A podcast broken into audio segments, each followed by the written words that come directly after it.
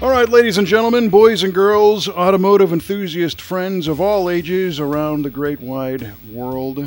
It's time once again for another It's time for a If You Can Find a Better Podcast, Listen to It episode of V8 Radio. Oh, very nice.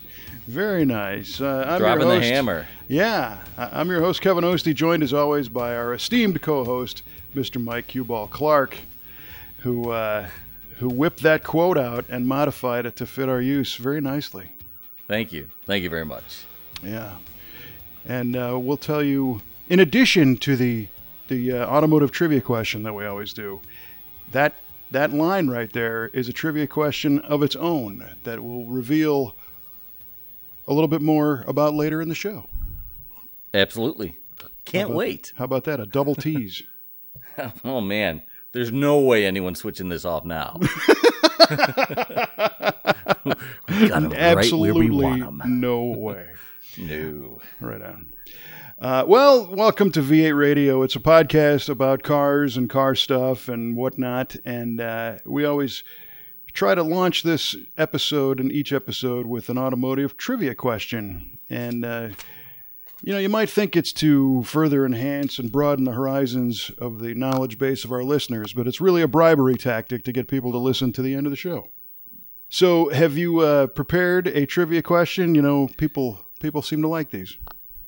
They kind of do, which, well, they like your questions. They probably don't like mine, but I'm sure they get. A, I'm sure they get a good giggle at me trying to pull the answer out of my keister. Well, you keep dropping the hard ones on us.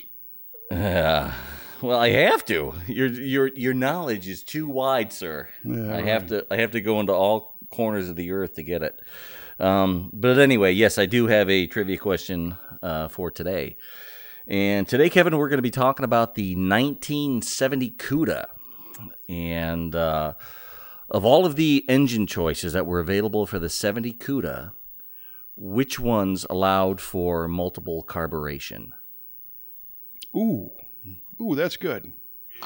Uh, so the 440 plus six, so the 440 engine. Uh, the 426 Hemi had dual quads. Uh, the 340 had three deuces. So um, that's that's all the V8 families, the small block, the big block, and the uh, the Hemi as well. And I do not believe any of the factory six cylinder options had multiple carbs. So I'm going to say the small block and the big block, which the Hemi technically was a big block with different heads. Right. So, you know, all, all the V8 families had options for multiple carburetors on the 70 CUDA, is my guess. All the V8 families? Yeah. Right? All right. So no uh no like uh sprint 6 for the slant 6 like a four barrel on that or anything like that, huh? That's not multiple carburation. You're right. You're absolutely right. See, I I tried to trick you there. it's multiple Venturi carburation. Multiple Venturi, absolutely. Yeah. All right. So Kevin says 340, 440, and the Elephant 426. But your you, your question was family, and the small block was Correct. one of the families, and then Yeah. yeah, because there might actually have been another 383 multiple carb, at, you know, slip out too, but Hmm. that that's still the same as the 440. So Okay. The answer has been recorded in history, wow, very, and we'll find out at the end of the show. very official sounding. Yes, exactly. Okay, well, I got one for you. All right. Drop it like it's hot. All right, I sure will, man. what was the first American car fitted with a factory alternator rather than a direct current dynamo or generator? Ooh. Are you looking for a manufacturer? Are you looking for a specific model? Um, I will give you year and manufacturer, and if you get the model, that's a bonus. We'll erase one of your previous incorrect answers. All right. so, what was the first American car to have to be equipped with an alternator versus a DC current dynamo? Okay. Well, This is totally Let's- trivial. It really sucks. I know. it's all right. I, I've, I've been known to throw a couple sucky ones at you too. Um, so I'll, I'll let it go. Let's see. Um, oh, when did cars stuck? So alternators. I'm gonna say the and, and you said I, I need to give you year and manufacturer. Right. All right. Um, let's let's call it. And I, I'm not sure. Um, I mean, any of those is fine. Yeah. Yeah, I'm not even sure how to diagram this to try to try to weasel my way to the answer. Um, I'll just go out go out on a limb and say Mhm. 1960, Wow.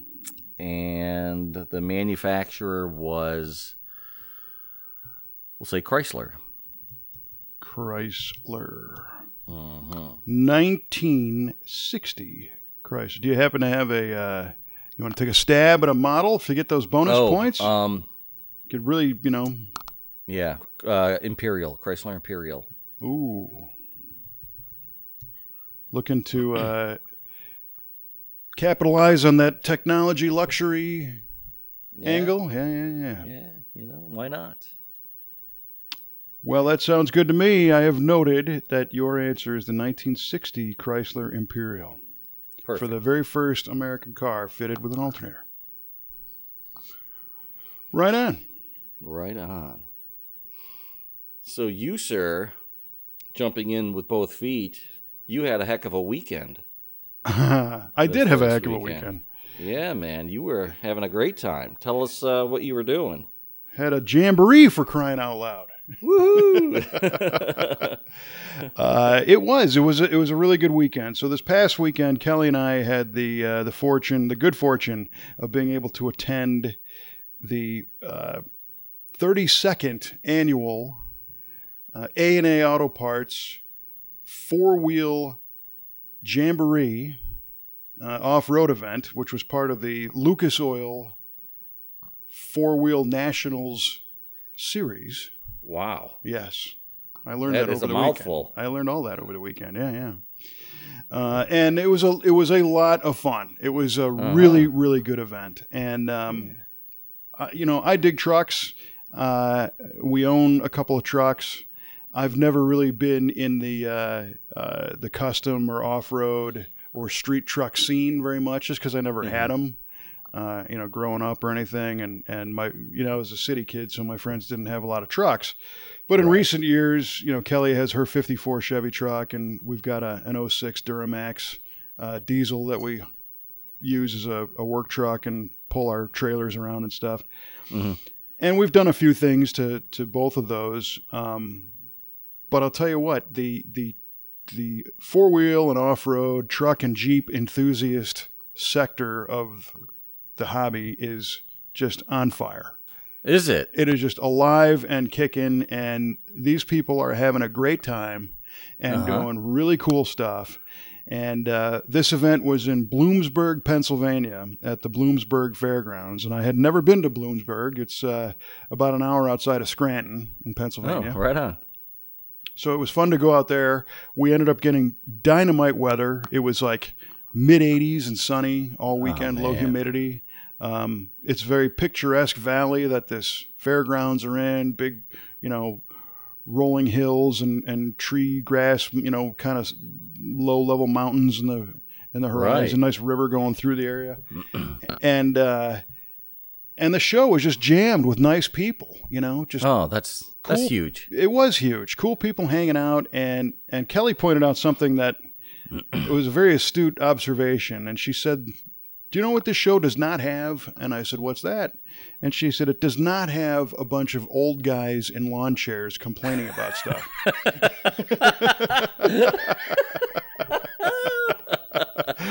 uh, because the the whole crowd skewed a lot younger. You know, it was a lot of uh, Yeah. 20s and 30s, and there's you know older guys there too, and gals, and and a lot of families.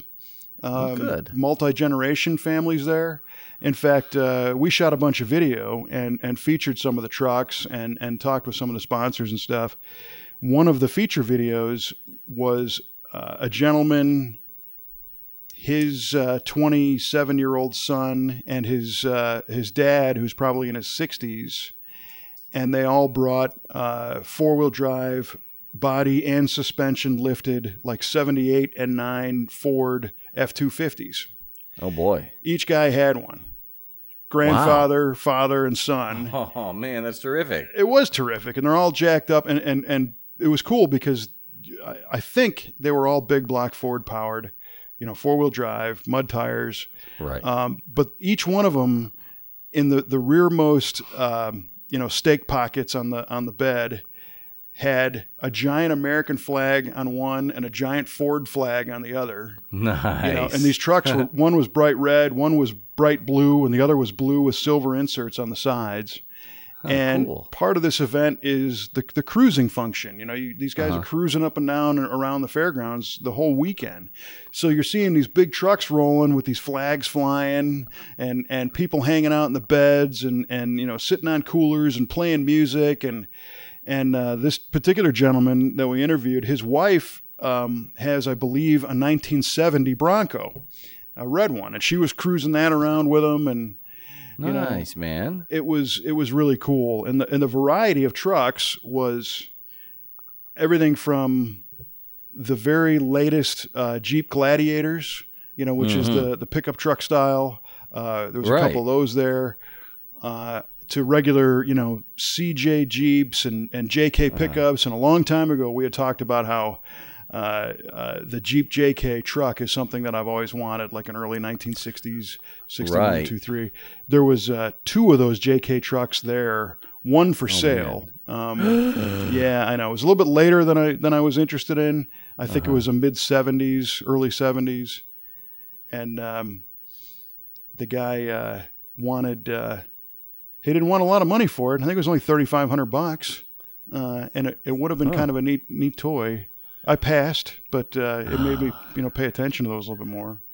Yeah. Uh, and then you had your your brand new Dodge Rams and and F Series Fords of all all numbers, and uh, uh, you know Denali's and and Silverados, but all the way back to um, a bunch of uh, international scouts. oh yeah, I remember those. Yeah, yeah. So Scouts and Scout Twos. We did an interview with a guy with a Scout Terra, which is uh, something that if you saw it, you would get it. Uh, it was a basically a Scout Two body style, so like 1971 and up, but extended wheelbase with the removable half cab. So it's like Oh, the boy. equivalent of a uh, a Chevy uh, Like a K5 Blazer kind of K5. Blazer kind of thing, but with a longer bed. Oh wow. um, perfectly restored. I mean, amazingly beautiful, uh, with an upgraded uh, diesel engine in it, and and you know, cool stuff. You mentioned the the K series. This one dude brought out, and I did a little video. A guy brought out two 1970 GMC Jimmys. Right. One was again a perfect stock uh, restoration with the the scroll print vinyl deluxe interior and and uh, a lot of cool factory options, air conditioning and and AM FM, and then parked right next to it was a a twin truck, but it was a Survivor that had a period correct camper shell on the back, and it was actually a pop top camper shell. Was it? So the roof line was basically flat, and then when you were going to camp in the thing, you'd crank up the top half of the camper Oh shell right. and get more bedroom up there. Uh, and I'd never seen one of those, but you know me and how I dig vintage camping stuff. And Yeah. Oh, that was right up your alley. it was. It was really cool. And uh, so we shot a video feature on that, and, and that'll be out on V8TV.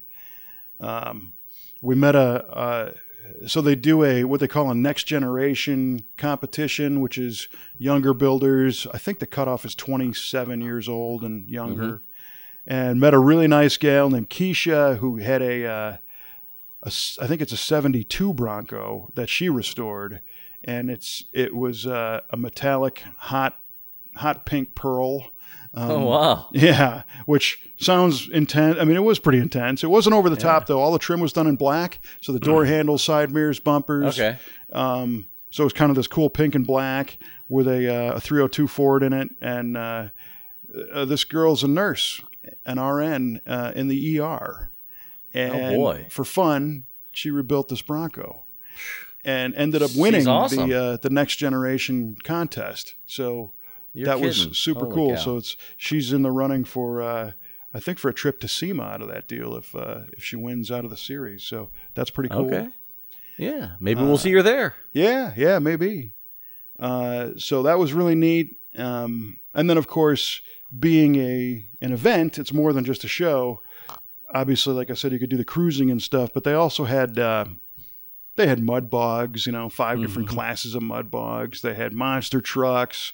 They had freestyle monster trucks. They had uh, what they call a tough truck challenge, and that just looked like a ton of fun. You know, the, here's an opportunity to take like a like a '95 Grand Cherokee and gut the thing and put you know a lift on it and some mud tires and do laps around the track with jumps and and Oh, nice. you're side by side racing another another truck and that had everything from you know vintage Baja looking uh, uh, Broncos in it to uh, uh, late model pickup trucks and everything in between. There's probably I don't know 20 or 25 competitors in that event, and that was cool. And then they had um, some some UTV racing, some side by sides. Uh, Oh yeah. doing some racing, you know, and and that was intense because those things are those things are serious. Right. You know, some of these, you know, Polaris and Yamahas and Yeah. and, and different stuff you can get now, and Yeah. uh, so that was a lot of fun to watch. There's always something cool to do, you know, not just sit there and, and polish your truck and sit in your lawn chair and complain. and get you know? yelled at by an old guy in a lawn chair. Yeah. exactly. Right, right, right on. And they had uh, a couple different uh, midway set up for manufacturers. Of course, the the dominant um, type of thing was wheels and tires because that's the biggest thing for the the truck Right. crowd is you know Sure. custom wheels and mud tires. Uh, but what I thought was interesting is everything was for sale. And Is that right? a lot of times you go to a car show or some kind of event and you, you might have like a manufacturer's rep there you know so you'll have uh, um, you know i don't know edelbrock will be there you know and they'll have their Sure. whole display of cylinder heads and intake manifolds but you still have to go to a dealer to buy the stuff you know they're just kind of Right. showing it Mm-hmm. and you're hoping that on sunday afternoon you know they'll throw you apart at a you know at a deal Right. Have a show special. Right, rather than Yeah. haul at home. Well, Right. this time, just about everything had a show special, and Is that right? straight up for sale. So you could you could bring your truck in and go to any number of of the uh, the tire and wheel shop uh, places that were that were displaying, and buy a set of wheels and tires. Drive your truck around the back of the display, and these guys would would remove your wheels and tires, mount up your new ones, balance them, and bolt them onto the truck. And you didn't pay any shipping. You probably got the wheels and tires at a at a you know two or three hundred dollar discount, Right. and they were doing installation for free. Oh man. It was killer. You could drive drive home a whole, to- entirely different truck than you drove in. Right, and in fact, the the one guy with the uh, the Ford F two fifty we interviewed with the big flags in the back, he rolled in on a set of wheels, bought a new set, and sold the ones that were off his truck to a guy that was there. Right, Oh my gosh, that's great. Yeah, it was. I love it. And and when you start looking at these various show specials, so so General Tire was there doing it, Nitto Tire was there, uh, Hercules Tires, uh, Four Wheel Parts, uh, you know all the big name uh, of of wheel and tire companies, and like Nitto, for example, they had some of their new tires on display. But there's a, a, a regional tire shop in that area called Jack Williams, and another one called A and A Auto Parts they were distributing the actual tires. So you could go to Nitto and, and learn from the manufacturer's rep about the stuff and then drive over to this other distributor retailer and just go buy them right there, you know. Oh, perfect.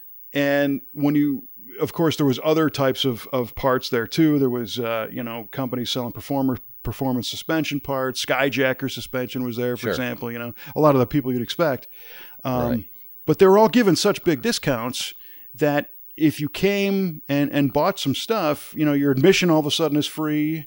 Uh, and, you know, and if you played it right, if you spent money on a hotel, well, you'd make all that back by buying parts at a discount.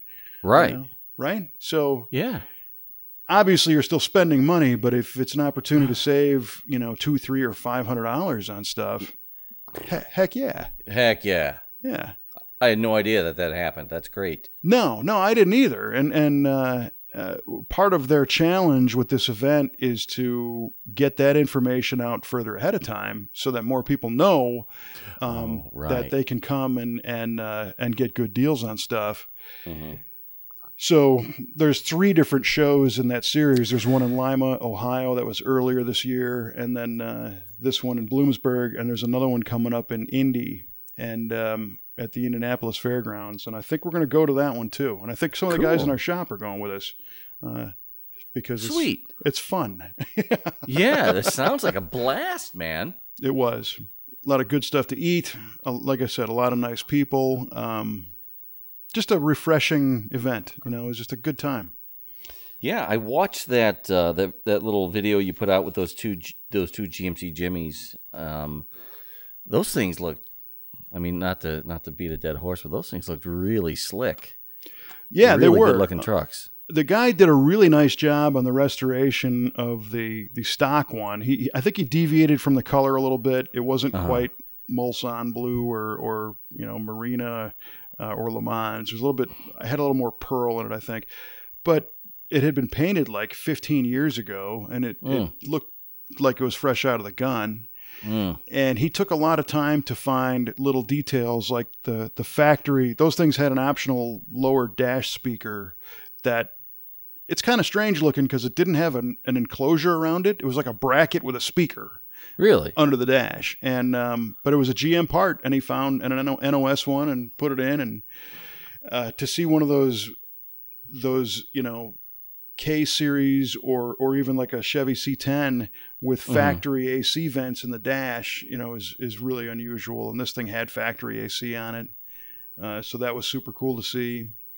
And uh, hmm he had, uh, uh, you know, the engine was rebuilt and the transfer case and the gears and everything, so it drove really nice and and uh, it was a great color and had all the chrome re-chromed and the trim polished and you know big restoration and and one of the things we were looking at you know being from a restoration shop just kind of put my thumb on the pulse of of what that market is doing you know Uh-huh. and is there opportunities for for people that are restoring trucks and you know again kind of different from like a Goodguys event where people are putting tons of money into vehicles and, and more Right. street rod trucks you know so lowered stuff on a on a chassis or or whatnot uh, but uh, I think the overall consensus is that people, I didn't see any, you know, three hundred thousand dollar mid seventies F one fifties rolling around. right. But but but what I did see was a lot of really nice, well detailed trucks that were built Mhm. by their owners,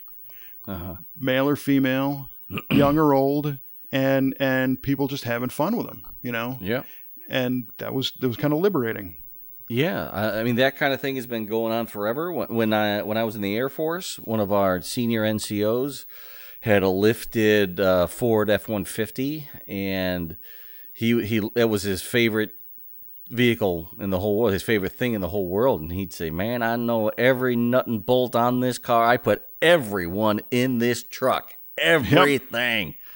Like, yes, sir, Master Sergeant so and so. That's great. let me let me show you all about this thing here, boys. Like, okay, oh yeah, okay. yeah. Well, I Yeah, mean, but the it, wa- passion. it wasn't. A, it was a pretty cool truck, and yeah, he was very passionate about it. So right. yeah, I, I, I get it. it's like it's like anything you know you're you're passionate about your gto you know these Mm-hmm. these people dig the trucks um and i know for me there are a handful of trucks that i would love to have i've i've always loved that uh i think it was a gmc from uh from the fall guy you know the the tan Yes, and cream the square body. Those are great. yeah, right. Awesome. And and there was there was two of them that really stood out that were very similar to that thing. They weren't trying to be a, a clone of that truck or anything, but they just had that same kind of look, you know, up on the Right. center lines with the KC HiLiTES bar and you Mhm. know, the, the Warn winch on the front. And uh, Yeah, One ha- actually had a uh, a supercharged small block with a bug catcher coming out of the hood. Oh wow. Yeah, and and the other one was more of a more of a stock appearing black and orange two tone. But this guy had the hmm. truck in black and orange, and then he had like a go kart version of his truck in fiberglass below it, and then sitting on the ground was an RC version of that. You know, Oh my so- gosh. you kidding me? That's fantastic. yeah, yeah, the whole deal. And a lot of people had easy ups and, and lawn chairs, but they're they're grilling, you know, on site, and they're all listening to music. There was a lot of kiddie Uh-huh. pools. People are bringing inflatable pools out and swimming and hanging out in the water. I mean, it was just it was Right really on. cool. Yeah, Right on. Yeah, my uh, my dad used to have uh, when I when I lived with him, but when when I was a teenager, um, he had an '83 uh, Silverado um, long cool. bed, um, and it was it was like uh, red with the cream uh, uh, side into, Nice. uh, insert. Yeah, it was a it was a really really pretty truck, and I mean he didn't do anything with it; he just drove it. But it was bone dry stock 305 with a 700 R4 transmission Yep. and uh, just tan interior, tan cloth interior. Had the dual uh, fuel tanks. You could switch from the left to right one. Was it a Um, Scottsdale or was it just a? No, it was just a Silverado. Yeah, Yeah. just not just a regular Chevy Silverado. Um, but really, really, really nice truck, and I, I really like driving it. And uh, I uh, I drove the riding lawnmower into the side of it once, so I never Oh, got to for you. drive it Nice. after that. And emphasis on you only did that once. Yep, yep, yep, yep. But yeah, but that was a, that was a really nice truck. So th- those those square bodies really have a, a special place with me as well. I really I really dig those. Yeah, yeah, those are cool. And and a couple of years ago, we did a restoration on that Bonanza truck. It was a uh, a '79 Chevrolet big Big Ten Bonanza. And it was the Oh gunmetal, right, yeah, gunmetal gray with the blue interior, um, 350. Uh, I think that was a Turbo 400 truck. And that was an heirloom bought by our customer's dad, new, and it only had, I don't know, 29,000 miles on it or something. Had a camper shell in the back that had never been removed, so the bed was perfect oh and right on. they brought it to us to do a basically a cosmetic restoration. We put cab corners in and part of the floor and a few things, um, but it really didn't need anything else. You know, shocks and a couple of suspension bushings and a repaint. And it was such a basic, basic truck, all one color, gray with the, you know, the trim.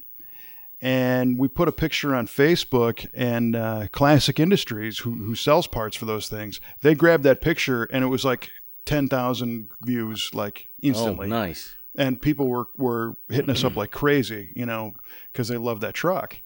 And kind of the bummer is the market value still isn't really there on something like that, Right. but it has such a high sentimental value that everybody loves them. But again, like we tell people, it doesn't matter what you're restoring. If you're taking it to a certain level, it takes time, Right. and it, therefore it takes money. Right. So I think a lot of those things are kind of either languishing, not being restored, Uh-huh.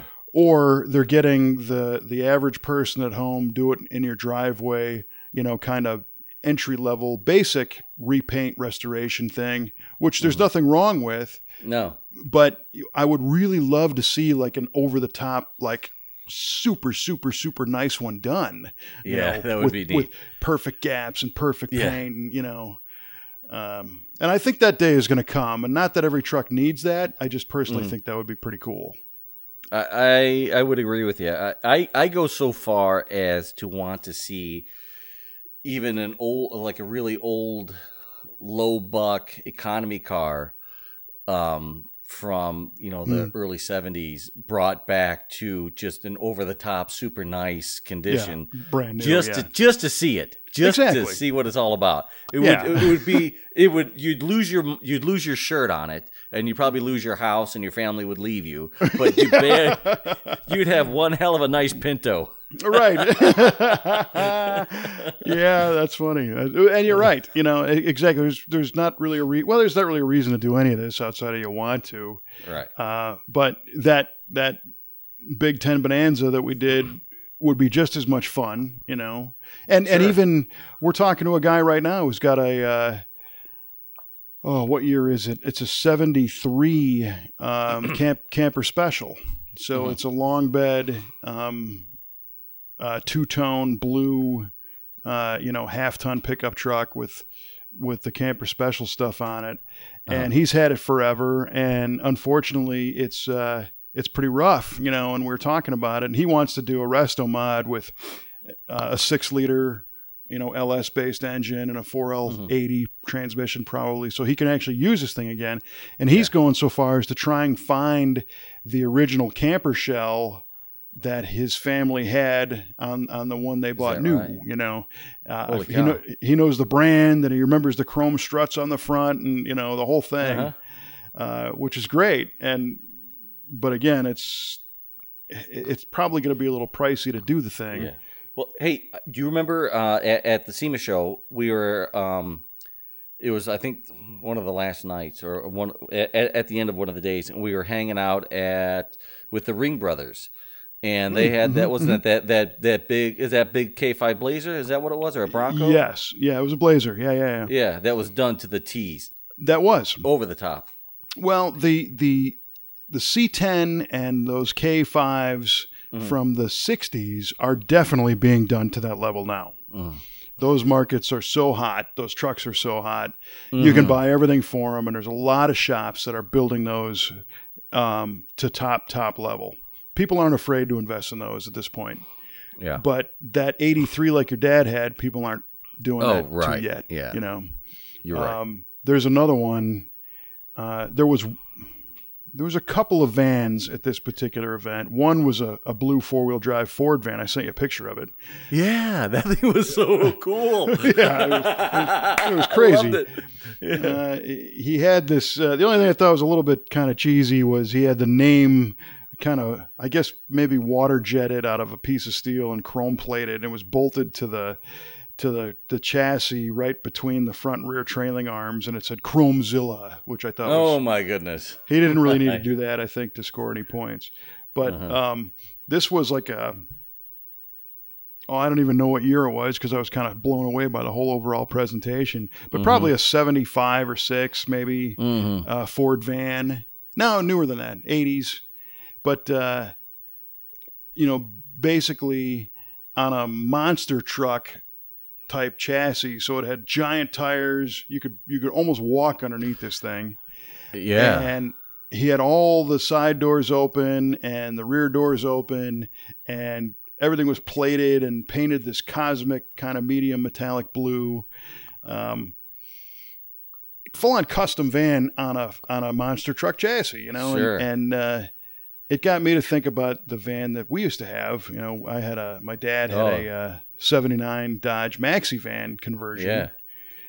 and to your point, w- we bought that thing in 85. So it was six years old already, and it had Mhm. lived in the Chicago area. So it was, you know, a little crusty around the edges. Sure. And by the time we got rid of it, it was it was pretty much smoked. You know, the Mm. quarters were rotted and everything was gone Right. on it. But but looking back, how cool would it be to do a a perfect restoration on a 70s, you know, boogie van like that oh, with all day with, long. with just wonderfully flat paint and then to take I found the brand of the wheel and I forgot what it was. It's a turbine style mag that was on it, but it wasn't one of the the westerns or the the the Keystones or the Americans. It was an off-brand mm. wheel and it had a very specific shape to it. But to take those and and uh, blast them and CNC cut the fins and then clear powder them Mm. again to make them look brand new and crisp, and and get the tires and the the fiberglass flares and you know all the upholstery and everything redone. Just like it was in '79, but but a million times nicer. Yeah. And and then you know, I'm sorry, Dodge guys, but but maybe put a Duramax in it, right? You're, an you're preaching to the choir, Reverend. and an Allison Allison five speed, uh, Yeah. you know, transmission with the overdrive, and reinforce the chassis a little bit and make like a three quarter ton hauler out of it, and use Oh, that yeah. to pull our box truck or trailer around. Testify. Love Yeah. it. Love it. Well, because. At the uh, at the MCACN show, was it last year when when a guy had that Mister Norm's 440 van there in the barn find section? Oh yeah, yeah, yeah, yeah. I think I remember that. So it was a a, con, a custom conversion. I think a '77 extended cab or extended, you know, maxi van with a factory 440, and and it was Hmm. sold by Mister Norms. Um, and and and of course, so to be period, you'd you'd put a 440 in it. To be insane, you'd put a Hellcrate. You know, Mm, supercharged yeah. motor. That'd be super awesome. But to me, you know, it'd be really cool to put a diesel in it to get mileage. And, you know, the Dodge guys are going to say put a Cummins in it. But I think the V8 might package a little bit better underneath that uh, doghouse and, Oh, I got you. and, and just do it up super nice. And uh, again, that would probably be the end of my marriage. but it, not, it would be not so unless you got to drive it. Uh, you know her better than I do. So well, I tell you what, if we could hitch the camper to it and put her kayak on the roof to go fishing, then then you're in. I and guess. why not? And why Yeah, can't yeah. you? Oh, no. exactly. That's that's exactly right. I did it for you, sweetheart. I did it all for you. I don't think she'll fall for that. So that was a lot of fun. So I recommend uh, uh, checking out one of those truck shows, one of those four wheel jamborees, because they um, they were a lot of fun. Guys with jeeps, and, and of course the, the the show action of the mud bogs and and and the rest of it is also a lot of fun. But I, I just you know I'm a man of the people, so it was far uh, far more fun for me to just hang out and chat with people and Mhm. check out their stuff and hear all their stories. So.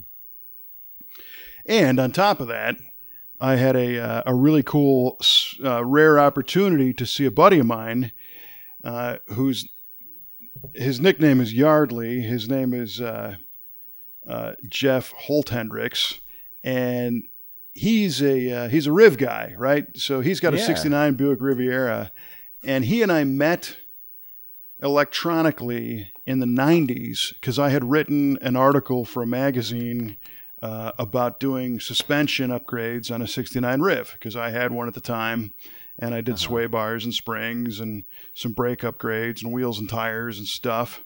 Mhm. And he had emailed me at uh, Petersen Publishing asking questions about some of the parts and and this goes back like I said 20 25 years almost Oh, and uh, you know we never met in person but corresponded a few times and i'd see his name pop up on some of the, the buick v8 message boards and forums and Right. stuff and then he kind of disappeared and, and whatever but because of social media a couple years ago we reconnected and he's been very very helpful to me uh, with my 70 Riv and Mhm. and anybody who's got one of those generations of Rivieras, they know this guy and know how helpful he is. Uh, he's the kind of guy who, if he's got a part and he's not using it, he's going to give it to you, you know, and not charge you nothing for it. Oh, um, that's dynamite. Under the the guise that maybe someday you can help him, you know. So Right.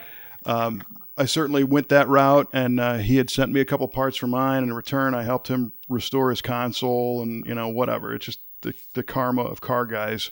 Sure. And and we finally met in person a couple years ago at the MCACN show in Chicago. He came in. He he lives in Pennsylvania, and he flew in and went to the show, and we had a while to hang out. And it was really cool to see him. Um, and he actually had come to visit our shop. His son was going to college, and and he went a little bit past where his son's going to school, and drove to Redbud and toured our shop, and and that was fun. Well, over the weekend, uh, Kelly and I are at this uh, this show in Pennsylvania, and it dawned on me that my buddy Yardley lives in Pennsylvania. So I just shot him a text and I said, "Hey, I'm I'm in PA," and he said, "No kidding." So on uh, on Saturday, I guess he ended up doing a six hour round trip drive to come see Holy me, Cow. Yeah. What a cool Yeah. guy. and he brought the Riv, and it was the first time I'd ever seen his car in person.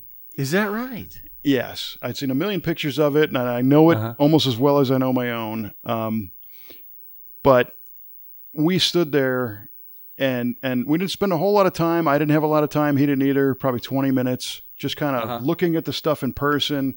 And he's got a lot of really cool mods that he has done with his own two hands. Mm-hmm. And he's he's been the, through the hard way of everything on this car. You know, he's he's Yeah. done done things that didn't work, and I had to redo them and redo them, Mm. and you know, to get it right. But today he's got a 69 Riv that runs like 1260s, Holy cow! Yeah, I mean it's a it's an animal for being a big heavy car, and That's it's no got joke. It's uh you know he's got cut lowered springs, and and he'd been through that whole routine where you know it was too far down and then not low Uh-huh. enough, and back and forth and fine tuning all that, and you know sway bars and exhaust and a. Uh, uh, 468 inch Buick motor, I believe, and and uh, good stage one heads that have been gone through, and, and Hmm. a TA performance intake manifold, and he's actually going to move to uh, to one of those Holley Sniper fuel injection systems coming soon. Cool. Um, right on. And in the dash, these cars are real hard to modify because nobody makes any parts for them. So he had his uh, his late brother had machined a cool little bracket that allows you to hose clamp a couple of small gauges onto the steering column, and it looks like a part that you know was purchased at a parts store. Um, nice. uh, that could be mass produced. We're all convinced it would fit any car. Uh-huh. Uh, killer stereo, big bazooka tube in the trunk, and, and great, you know, six by nines in back. He's a big blues fan. You know, we all like the same kind of music, Oh, and man. and comfy seats and uh, and good brakes and and you know the whole package. So. He took me for a ride, and the thing pulls like crazy. And uh, we actually chirped third gear. what? Yeah. Oh my gosh. uh, and and he, you know he he's not a small guy, and and I'm not really either. And a bunch of weight in this car, um, in a big heavy car, but that's that's Buick torque in action. Right. Uh, functioning AC blows ice cold, you know, and all the comforts of the big luxury car that just gets kind of violent when you step on it. Yeah. You can't So- ask for much more than that. No, no, you really can't. And uh, it was really great to see him. And and I I feel bad because we were too busy caught up in the moment of BSing that we didn't get a picture together by the car, of course. Ah, darn it. so I told him uh, if I get a chance to do this Bloomsburg show again next year, I'm going to go out and uh, then we'll get the picture at least. There you go.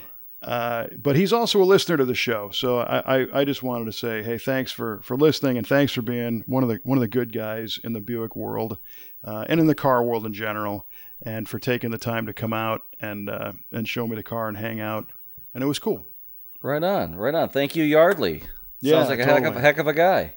He is, and it was really, you know, in my world, being involved with the, you know, the cars on a business side, um, it's it's oftentimes hard uh, to get time with regular people that are just buddies, you know, Right. uh, because in my position, a lot of people they want to know answers to questions about cars they're working on, or or they want Right. to know what something's going to cost, or they want to know something about a show.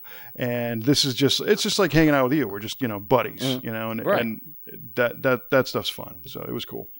Yay! I'm glad you got to do that. That's uh, Yeah. that's a nice kind of little oasis in your in your hectic day. Right, So and right not that I on. Good mind, you. you. know, not that I mind answering questions about anything or, or doing what I do. Right. Um, but this was again, so I think it all fit into the weekend of that whole show. Had that same kind of feel, so it was uh, it was cool. Dig it, Very man. fortunate. Dig it. Yeah, yeah, Hell yeah. yeah. And I guess while we're throwing uh, you know some shout outs out, there's some unfortunate news. Uh, There was a, a, a, a public passing of uh, of Lee Iacocca recently, which was a bummer. Yeah, Uh, that was a bummer. Probably one of the most prolific uh, car executives there ever was. Um, I think he's the only person to have led in recent history to have led to to have been at the helm of two separate major car companies. One being Ford, the other being Chrysler. It's unbelievable. Yeah, it is. It is. I mean, he he started he started at Ford in uh, 1946, if you can believe it, and he Wow. retired from Chrysler in uh, 1992. Ninety So yeah, yeah. Yeah, spent a great part of his life uh, doing what he loved. Um, of course, Well- he, you know, he, Fathered the Mustang. Yeah, exactly. I was just gonna say that, and, and as well as the Pinto. So there's give and there's take.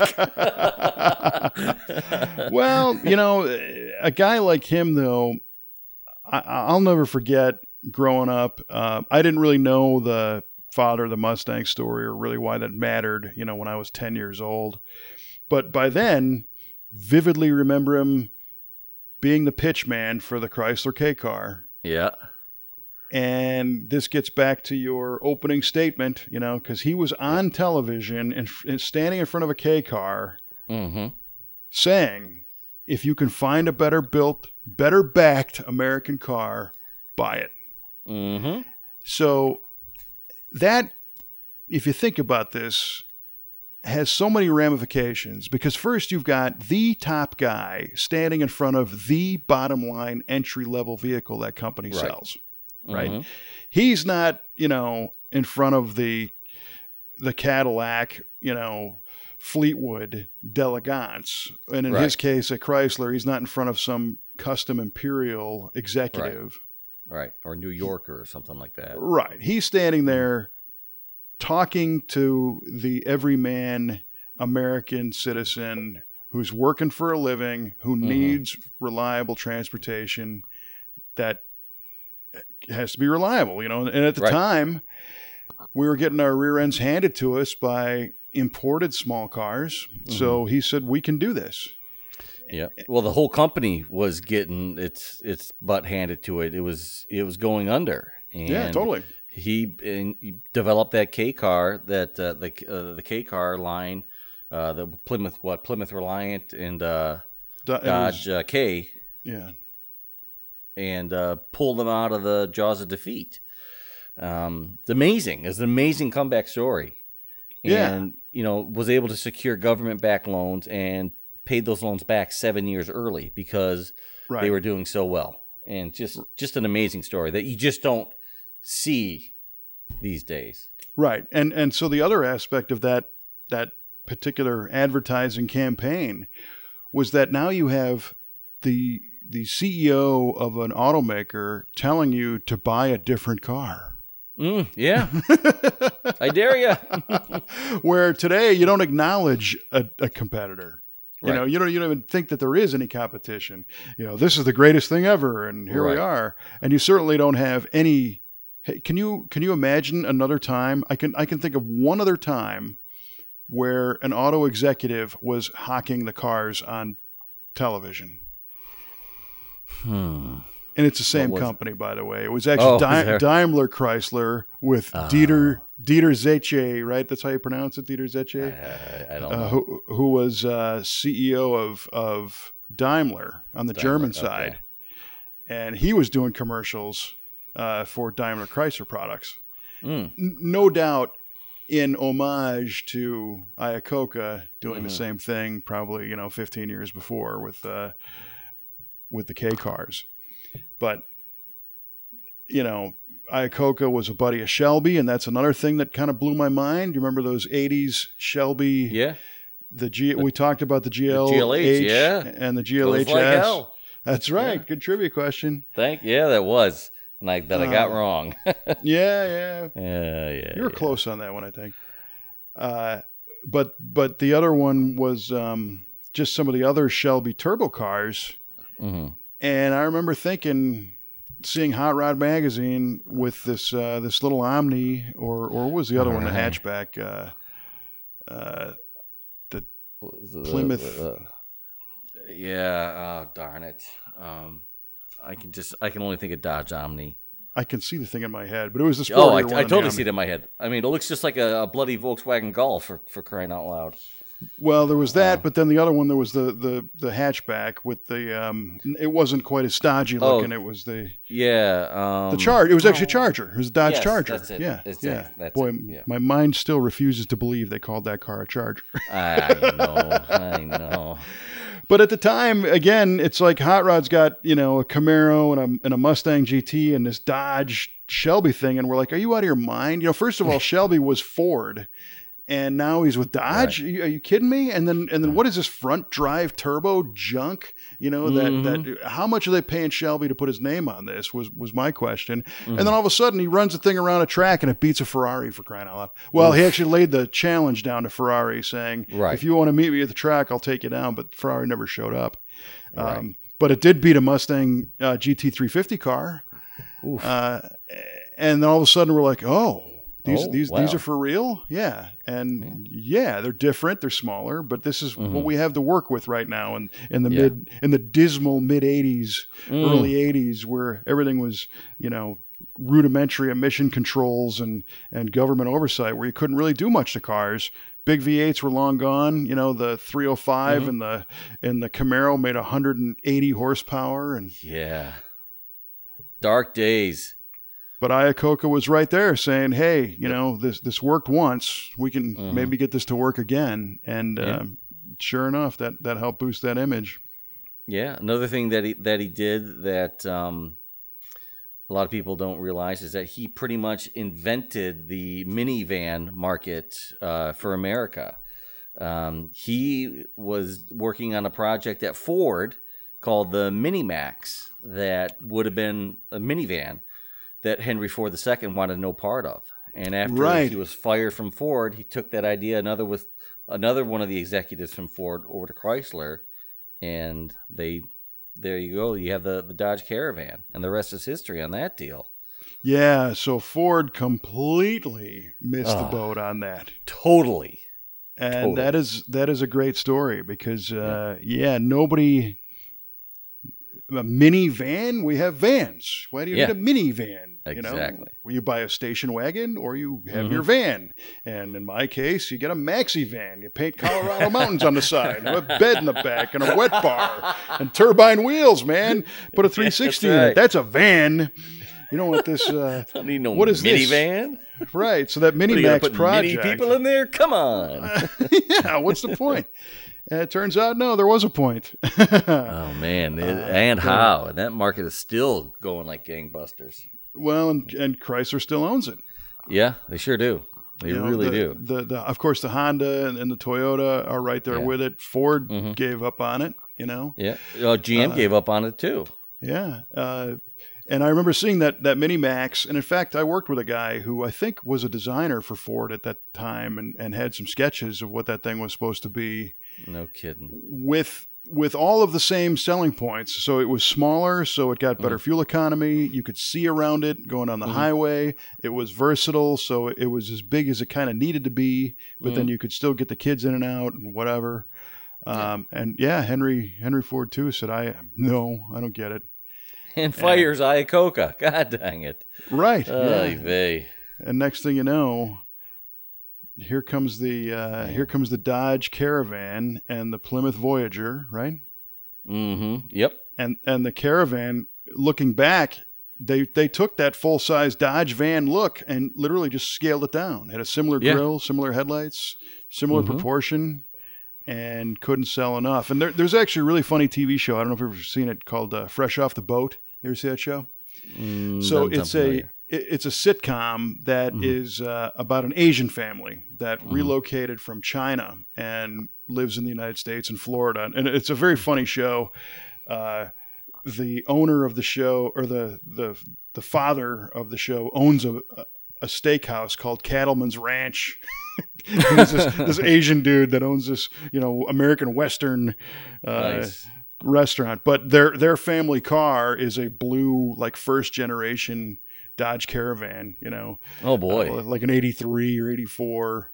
Uh, and you look around and those early ones are Uh-huh. gone, man. You don't you don't see them at all anymore. No, yeah. The those those early ones you could a few a few of them made it off the uh, assembly line with a uh, 2.2 liter turbo, and those were some pretty quick vans. I knew a kid that had one, and he used to race it, and it did all right at the track for what it was. Yeah. Uh, and yeah, it's amazing how those little gems that you can find here and there, and what otherwise is a you know, a kind of a humdrum, you know, soccer mom kind of vehicle. Well, do you remember also you could get them with the town and country package with the wood grain on the side? Mm, absolutely. Yeah, and, Yeah. and some of the the, you know, the more luxurious colors. Yeah, the, I, I remember like that that scarlet candy maroon or metallic Mm. maroon with the wood grain and So good. yeah. Well, now they are. Back then, I, I never Yeah. really. I was like, you know, who cares? Yeah. And and some families, you know, that I knew had them because they were good utilitarian vehicles. Right. Uh, but it's weird to me how many are disappeared. And in fact, that Dodge van, like that old Maxi that we had, Mm-hmm. those are almost impossible to find now. Right. Dodge tradesman Right. vans and the B200s used to be everywhere. And I think when, you know, the economy changed and scrap values changed, they disappeared, man. It, Mm-hmm. Yeah. it, it oh, sucks. sure. Yeah, it does suck. It does. You know what else disappeared? All of those frickin' Hyundai Excels. Hyundai. X- Remember when, oh yeah. Remember when the Hyundai Excel came out? Same time Yeah. period, 80, 85, 86, somewhere on there. Yeah. And they fact, were I- everywhere. I, I remember a commercial on those. Uh, it was a the husband came home and he was off buying a car for the family, and he says, "Okay, I got a car. I spent about twelve thousand dollars, and take a look at this." And he opens the door to the garage, and there's like a gray uh, Hyundai Excel sitting there, and she's like, "Oh, that's nice." And then he opens the garage door, and then there's a red one sitting in the driveway. Right. like, but I, but I got then we got this one too. And the joke is like, okay, I'm driving the red one, is what the wife says. He's like, yeah, Right. I get it. Because I was going to say, if you paid 12 grand for a Hyundai Excel, you, you Yeah. overpaid by 100%. Yeah, But it bought you two of them. yeah, exactly. But yeah, but they were cheap, available everywhere. Yeah, but Yeah. right. I mean, at the time, who who's gonna once they broke down or you know you know got rusty, who's gonna pay a lot of money to fix that? Well, you threw them away, you know, but yeah, exactly. there was a- throwaway cars. a handful of those cars. And now that I think about it, so you had the Dodge Omni, I think it was the uh, Plymouth Horizon. Plymouth Horizon, right? Yeah. Exactly. Then you had the Hyundai Excel. Then you had the Fiat Strada. mm. Remember the Fiat Strada? It looked just like it. Mm-hmm. uh, and it had a weird. Well, they're all weird. Those, but those Fiats were, were weird. And then, of course, you had the the Yugo again, Oh my God! Yeah, you did. another goofy looking hatch. yeah. Uh, and then on the West Coast, you had the Daihatsu Charade, which was another Korean car that didn't. I don't think if they ever sold them in the Midwest, uh, where I grew up, because I never saw one until I moved to California, and Yeah, every once in a while you'd see one driving around. But the claim to fame on the Da- Da- Daihatsu Charade was that Motor Trend and I believe Road and Track used to publish the zero to sixty times. They'd have a, a running column. Do you remember that? So every issue, you for me, I would always flip to that page because it had, you know, like zero to sixty times, and and I don't think they were. They might have been arranged by fastest car, and like the first one was like a Ferrari, you know, Uh huh. G- GTB or whatever, and it, it was like zero to sixty and and five nine, and then it would show Right. the month of the magazine. So like you know, six eighty one, Uh huh. uh, and then it would go down the list. And the car that was always the slowest, zero to sixty, was the Daihatsu Charade. It was like zero to sixty was like seventeen nine or something. It was ridiculous. I love it. oh, that's beautiful. So I was like, "What is this car?" I couldn't pronounce it. I didn't know what it was. I just knew it was slow, so it stuck in my mind. And eventually, you know, there it was. That's awesome. And again, along those lines, the Renault Le Car was another one. Oh yeah. yeah. Oh my gosh. My Unless- uh my lovely wife actually had a Renault Alliance at one time. Ooh, the one to Yeah. watch. Yeah, and I yell at her father every once in a while like, "Why did you allow that?" He's like, "I didn't know any better." It was the Motor Trend car of the year, man. yeah, it That's was. why. You're right. Yeah. God. and at the French car. God at the at the time, do you remember they they came with windshield banners that said Motor Trend Car of the Year? You're Yeah, driving down the road, and in the back window there's a sticker like like AMC and and Renault was saying, yeah, we don't believe it either.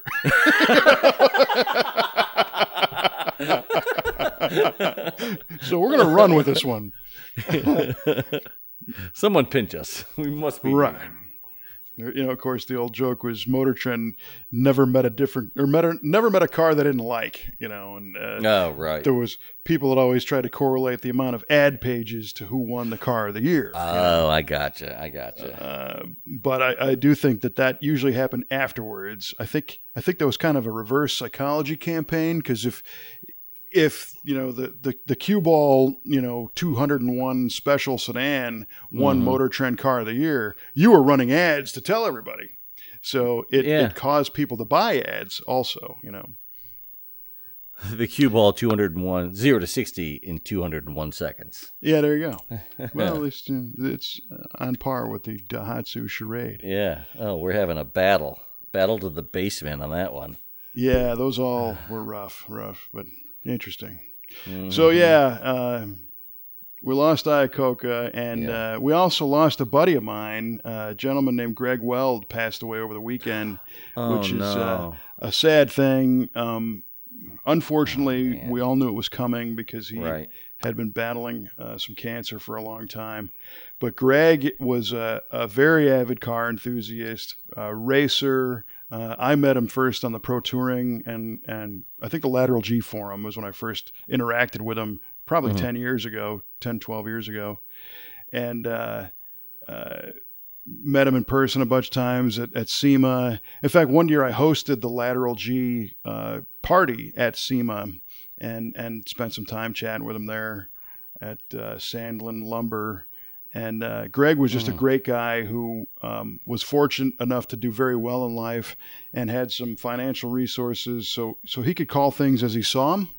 You know, Okay. he he was his own guy, and uh, there's a very documented story about a, a race car he had built that didn't didn't really go well, and he called out the builder publicly, repeatedly, and Oh. The, the mission for that was not to be a jerk, but to let other, as he felt, he wanted to let other people know that uh, um, that what what the marketing hype was wasn't necessarily the reality Oh, I see. Um, because he was an, he was a car guy, he was an enthusiast. He wanted Right. to take care of his buddies, you know.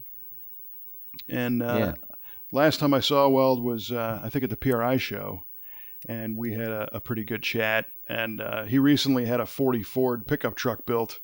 Uh, it's on a Roadster Shop chassis. It was built by Hot Rods of Andis. It's a it's a Ridler winning shop. They did Oh, a boy. beautiful job on it. It's flat battleship gray, and everybody gave him a Mm. hard time about the color. Mm. because uh, it's shiny primer, you know. Yeah. There, there Yeah. are those who, who love that color, and Greg loved it, and, and my Mhm. buddy Charlie Lillard was like, "When are you going to paint that thing, you know, like orange or red or blue or something nice, you know?" But um, unfortunately, Weld lost his battle with uh, with cancer over the weekend, and interestingly, he had sent his truck with his daughter Adrian to the Mhm. Goodguys Columbus event. Um, Oh, right. Greg had never been to Goodguys Columbus and always wanted to go and said, "Hey, take the truck, go out there, see the show." Mhm. And uh, and then he passed away while his daughter and the truck were there. oh, boy. So it was uh, uh, a really interesting timing on his part. The analogy is like you know the old the old dog that wanders off into the woods and yeah. and never comes back. Well, he kind of did the opposite. He sent his daughter to be with people in the car community that Uh-huh. know, knew him and knew his truck and around a lot of his friends, and and she was, you know, among people who knew her and cared. And Uh-huh. And in fact, uh, Trevor from our shop and and Tyler, uh, another mechanic from our shop, were there, Right. kind of looking after the the two Camaros that we had there, and uh, they both Mhm. saw her and saw the truck and everything, and. Uh, but they, did, they didn't know that, that Greg had passed. But um, Right. The world definitely lost a good one with the passing of Greg Weld. So kind of a bummer. Yeah, it really sounds like it. I'm sorry to hear that. That's that's a real shame. Um, But but he's one of those guys who who doesn't want you to be upset about it. You know, He- Sure. He, he, again is uh, got that great philosophy of go out and live your damn life while you can and enjoy it, and just do what you like to do and don't don't worry about it. So that's can't that's what I can't argue with that. Nope, not Right at on. all. So we're not ending our show on a downer. It is uh, it's an inspiration. You know, but of course, all of our shows are inspirational in some way, right? You know, they, Absolutely, man. they might uh, inspire you to uh, to turn your radio off,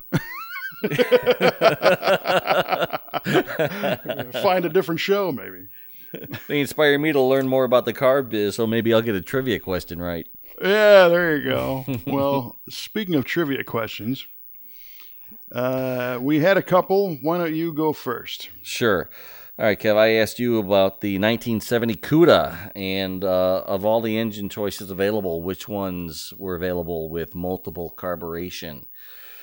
And you said the the 340 uh, six pack, 440 six pack, um, or would they call it the six barrel for the CUDA? I'm Uh, not sure what the proper marketing term was on that. Not that it matters. It, was a six barrel on the Cuda. Six barrel. And then, of course, the 426 Hemi with the dual quads. And Kevin, ding, ding, ding, you are absolutely correct. Hey, Um, right on. I was uh, I was worried about the 340 because normally it was only available as the four barrel, but if you got the AAR CUDA, is where you got the 340 with the six barrel. So right. well done, sir! Congratulations. Hey, thank you. And a lot of people still try to figure out how a 340 cubic inch engine was able to utilize six carburetors. Well, if they're jetted right, they you can Yep. do anything. They were Yeah, only claimed to make 290 horsepower, but I'm not sure that that was yeah, actually true. That's correct. No, they were some pretty high winding engines, weren't they? Yes, very well built, Mm-hmm. very well built engines. Yeah, yeah, yeah. Good stuff. Mhm. All right, so the one I had for you was um, what was the first car fitted with an alternator rather than a direct current dynamo? American car. Yeah. And your answer was a nine. And I said you could get the year and, and manufacturer, and then of course the model would have been a bonus. Right. And you said 1960 Chrysler Imperial. Mm-hmm. And the answer is a 1960 Plymouth Valiant, which falls under the Chrysler. So you got it right, I'm a winner. you are a winner. I'm a winner. I'm inspired. See, it's an inspirational show. You won that one for Greg Weld and Lee Iacocca for Chrysler. I crying loud. did. Mostly for Greg. All right. Oh my gosh, I can't uh, believe it. Yeah, good for you. Holy cow. I've never seen anybody so happy to win nothing. But congratulations. but I won. I won. I'm like I'm like the old man when he won his leg lamp. Oh my gosh. I won, I won, I won. That's it, man. Feels Oh good to my be a gosh. wiener. Yeah. Yeah, awesome. So it was Good- it was good for you. it was a Plymouth Valiant? Plymouth Valiant. Yeah, Oh wow. fine, fine does, Chrysler product. does fall under the Chrysler umbrella. I will yeah, take sure that. is. Yeah, Man, we're just we're two for two today. it's a good day. I'm telling It you, man. I. I, I got a, a good vibe from that show, and and uh, you know, seeing a buddy and and all this, it's all good. Mm. Good time. Got that. Holy Sp- Jesus. Spend some time with my buddy Q Ball on the show. It's all good. Likewise, it is all good. Yeah. So uh, we had a comment about a guy who said, "Hey, can we can we listen to your show without having to sign up to any podcast service nonsense? Because you know we kind of push the iTunes thing and Yeah. and, and some of the others. And the re- only reason why we do that is because I, think it's kind of fun to be able to invade the, you know the top twenty on iTunes. Yeah, agreed. agreed. We're not getting checks in the mail on this. You know, it's just Right. uh, it's it, it's like the you know Renault Alliance Car of the Year thing. You know, we're just We're putting that out 20. there, right? Can exactly, you believe it? Because we are, and the more people that listen through iTunes, that that might increase. But it's n- in no way mandatory or required. You can listen Correct. however Correct. you like. And and I, I guess my advice to that gentleman, um, who didn't give his name, just uh, initials, but uh, if you go to the website v8radio.com. That just plays the file straight. It does not. You don't have to subscribe to anything. You don't have to download anything. You don't have to give your email address or have an account. Uh, but if you like the convenience of uh, a service like iTunes, where it will alert you on your phone when a new episode comes out right away, um, please not stopping you from doing that. You know, whatever, whatever you'd like to do. And of course, Stitcher Radio and Podchaser and Right. TuneIn TuneIn. Radio. That's another Mhm. one where you can go straight to the TuneIn app. And I, I don't know. You might have to register now. You could listen as a guest, I think. Yeah, you might want to check that out. TuneIn Radio. Mhm. Um, what else? Google Play, Spotify? Spotify, Mhm. and did I say Stitcher? Yes, I believe you did. Good.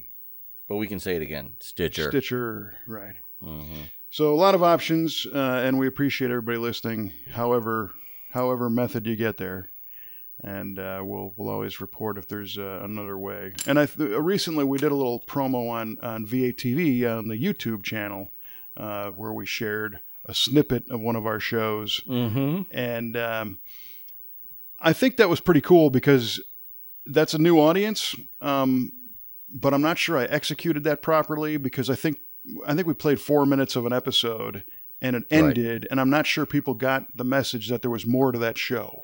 Oh, I see. So no, our shows are not four minutes long. Although the, the amount of content we have is about four minutes throughout the whole hour. Yeah, people might say they should be, you know, about 30 seconds, but uh, so we might have to cut a new one of those promos and let people know that they got to click here to hear the whole show, you know. But we'll see. But if you came to us from YouTube, we, we welcome you as well. Thank you for listening. All right, my friend. Well, that, that should about wrap this one up. Uh, thanks again for spending time. It was a fun one. Oh, it was a great one. Heck, I won. I won trivia. You won. the greatest show of my life. and there you have it, the greatest show of Mike's life.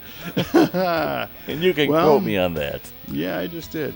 Yeah. So for a happy, a very happy Mike Q Ball Clark, I'm Kevin Oeste, inviting you to uh, keep the shiny side up, and uh, we will see you next time on V8 Radio.